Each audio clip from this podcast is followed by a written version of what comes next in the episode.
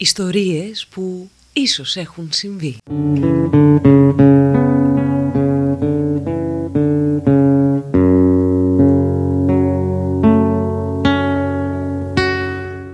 Γεια σας, είμαι η Μαριέτα Σπηλιοπούλου και αυτό είναι το ενδέκατο επεισόδιο της σειράς podcast με θέμα τις ιστορίες και τα πρόσωπα που κρύβονται πίσω από τα τραγούδια που αγαπάμε.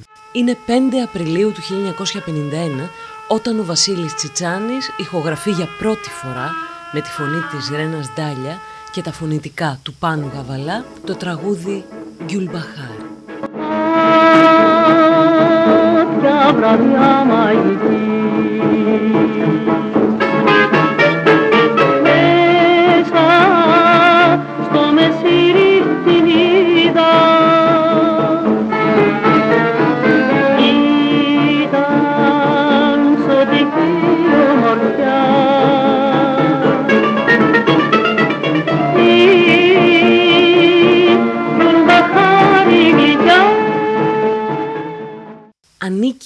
σε μια κατηγορία τραγουδιών που πρώτος την εντόπισε και της έδωσε όνομα ο Μάνος Χατζηδάκης στην περίφημη διάλεξή του για το ρεμπέτικο στις 31 Ιανουαρίου του 1949.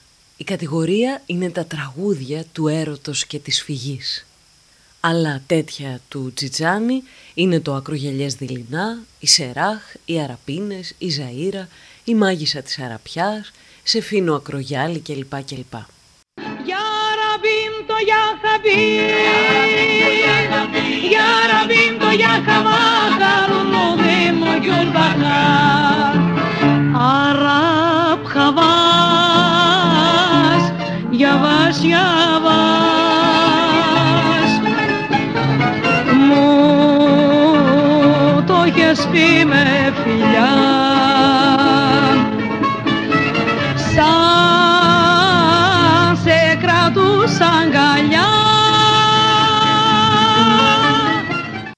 Ο Τσιτσάνης δεν είχε δει ποτέ αυτά τα μέρη και δεν είχε ταξιδέψει ως τότε ποτέ εκτός συνόρων. Όπως δηλώνει όμως σε μια συνέντευξή του το 1972, πολλά παιδιά στην ηλικία των 15-16 ετών κάνουν ταξίδια με τη φαντασία τους σε υπαρκτούς ή ανύπαρκτους τόπους. Γράφουν ποίηματα, ονειρεύονται. Δεν είχα συγκεκριμένες παραστάσεις, αλλά απλώς ταξίδευα με τη φαντασία μου σε τόπους και χώρες που το όνομά τους είχε πάρει απλώς τα αυτή μου από μια κουβέντα ή το μάτι μου σε κάποια σελίδα της μαθητικής γεωγραφίας. Ο άνθρωπος άλλωστε είναι ζώων πανφάγων. Έτσι και θέλει τα τραγούδια του να έχουν κάποια ποικιλία θεμάτων. Να πετάει λίγο η φαντασία του κάπου μακριά, πιο έξω από τα σύνορα, σε τόπους άγνωστους, σε μάγισσες, σε γύφτισες, σε εξωτικές νεράιδες και μέρη μαγικά. Τούτο οφείλεται στο ότι από μικρά παιδιά οι μανάδες μας μας μεγάλωναν και μας κίνηζαν με παιδικά παραμύθια και διαρκώς η φαντασία μας ανοιχνεύει. Ένα τέτοιο παραμύθι, σαν αυτά που μας κοίμιζαν οι μανάδες μας ή οι γιαγιάδες μας, που επέζησε τρεις αιώνες από στόμα σε στόμα μέχρι να φτάσει και στα αυτιά του Τσιτσάνη, είναι και η ιστορία της όμορφης Γκιουλμπαχάρ. Μόνο που αυτό το παραμύθι δεν ήταν παραμύθι, αλλά πραγματικό γεγονός. Και η Γκιουλμπαχάρ πραγματικό πρόσωπο.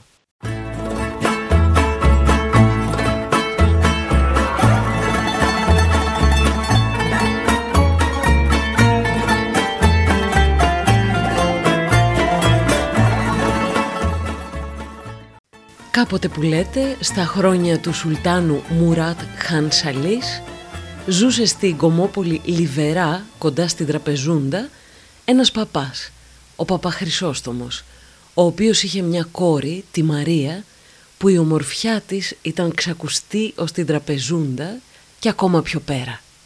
Ήταν άνοιξη του 1578 όταν ο Σουλτάνος Μουράτ αποφάσισε να κάνει μια εκστρατεία για να κατακτήσει τη Βαγδάτη που ήταν στην κυριαρχία των Περσών. Ξεκίνησε λοιπόν με τον στρατό του, δρόμο παίρνει, δρόμο αφήνει όπως λένε και στα παραμύθια και κάποτε φτάνει στην Τραπεζούντα και από εκεί σε μια μικρή περιοχή που λεγόταν Τζεβιλίκ ή στα ελληνικά Καριές. Εκεί έκανε μια στάση για να ξεκουραστεί και να χαρεί τον καθαρό αέρα.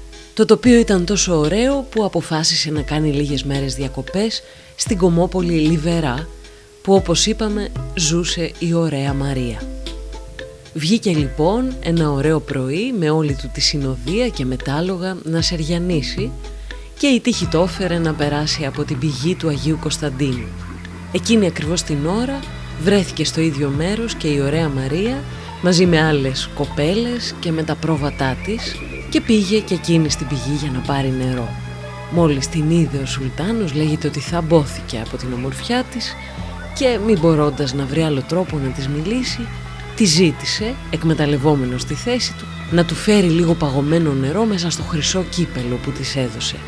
Η Μαρία του πήγε το παγωμένο νερό, αλλά όπως το κρατούσε, ο δείκτης του χεριού της ακουμπούσε αδέξια μέσα στο γεμάτο ποτήρι. Εκείνος, χωρίς να πει τίποτα, έχισε το νερό και της το έδωσε πάλι ζητώντας να το ξαναγεμίσει. Του έφερε πάλι το παγωμένο νερό, αλλά μέσα επέπλεαν δύο φιλαράκια. Εκείνος λέγεται ότι θύμωσε και τότε αυτή του απάντησε ότι όλο αυτό το είχε κάνει για να τον καθυστερήσει από το να πιει νερό γιατί έτσι ιδρωμένος καθώς ήταν από το άλογο και το νερό τόσο παγωμένο υπήρχε κίνδυνος να αρρωστήσει. Κάποια βραδιά μαγική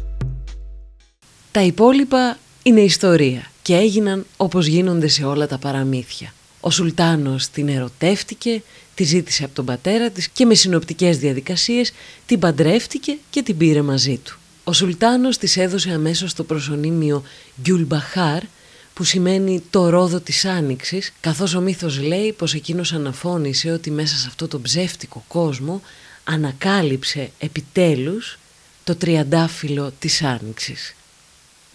Από εκεί και πέρα η Μαρία Γκιουλμπαχάρ άρχισε μια λαμπρή σταδιοδρομία. Πονόψυχη και δραστήρια καθώς ήταν, έκανε πλήθος αγαθοεργίες υπέρ των χριστιανών. Ο Σουλτάνος εντωμεταξύ την είχε πάρει μαζί του στη Βαγδάτη, έκανε εκεί τον πόλεμό του και νίκησε.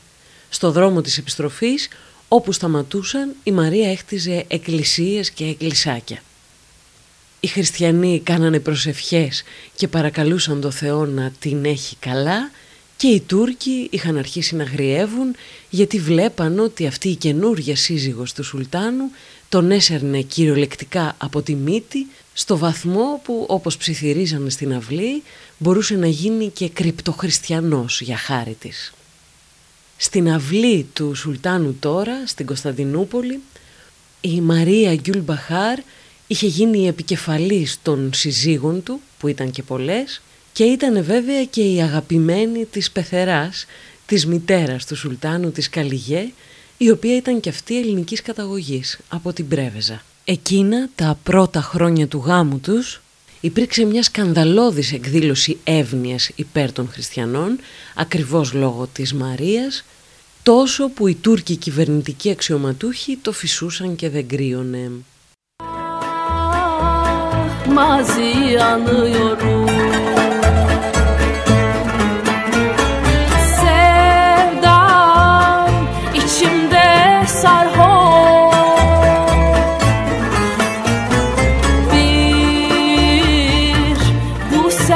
öldürür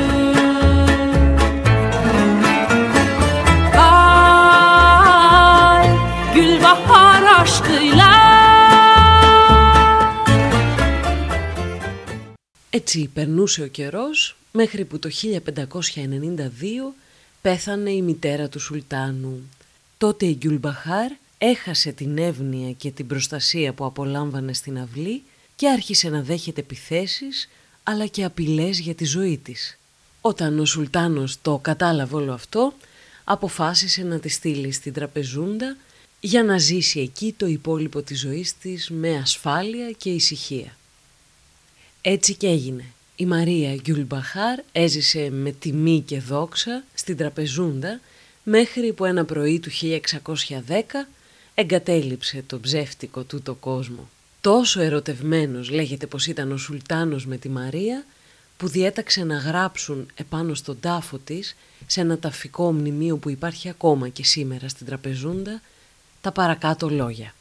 Όταν αυτή η χριστιανή γυναίκα θα στρέψει το πρόσωπό της από ετούτο τον κόσμο εις τον άλλον, θα πρέπει να της δοθεί ο θρόνος του παραδείσου και η αιώνια βασιλεία.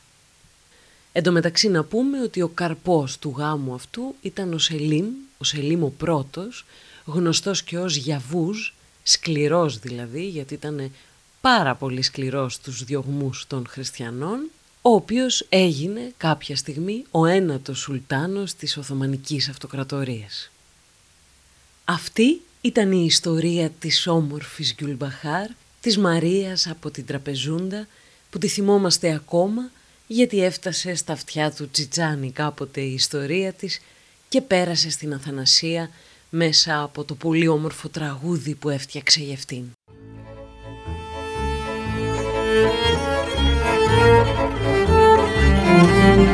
Σκλάβος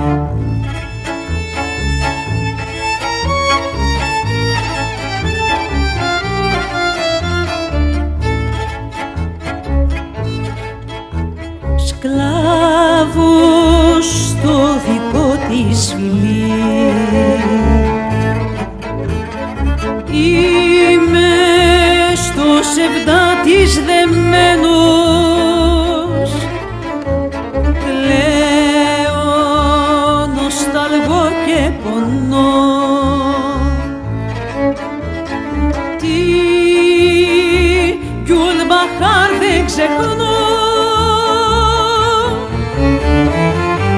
Για ραμπί το για χαμπί Για ραμπί το για χαμπάρ. Κλουλούθι μου κιούλ μπαχάρ.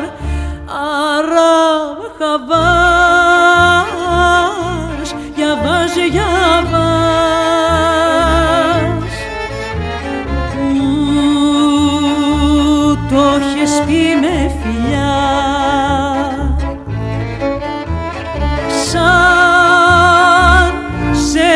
κρατούσα αγκαλιά.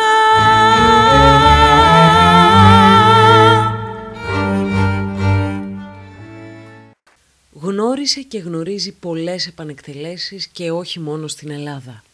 Σε αυτό το επεισόδιο ακούσαμε αποσπάσματα από την πρώτη ηχογράφηση με τη Ρένα Ντάλια, από τη Μαρή Κανίνου, από τον Βασιλικό, από το τουρκικό καφέ Αμάν σε ηχογράφηση του 2011 και από τη Χριστίνα Μαξούρη και την παράσταση 20 συν 1 λαϊκά μεταπολεμικά ρεμπέτικα με μπαρόκ σύνολο, παράσταση υπό την αιγίδα του Φεστιβάλ Αθηνών που ηχογραφήθηκε και κυκλοφόρησε σε δίσκο το 2020.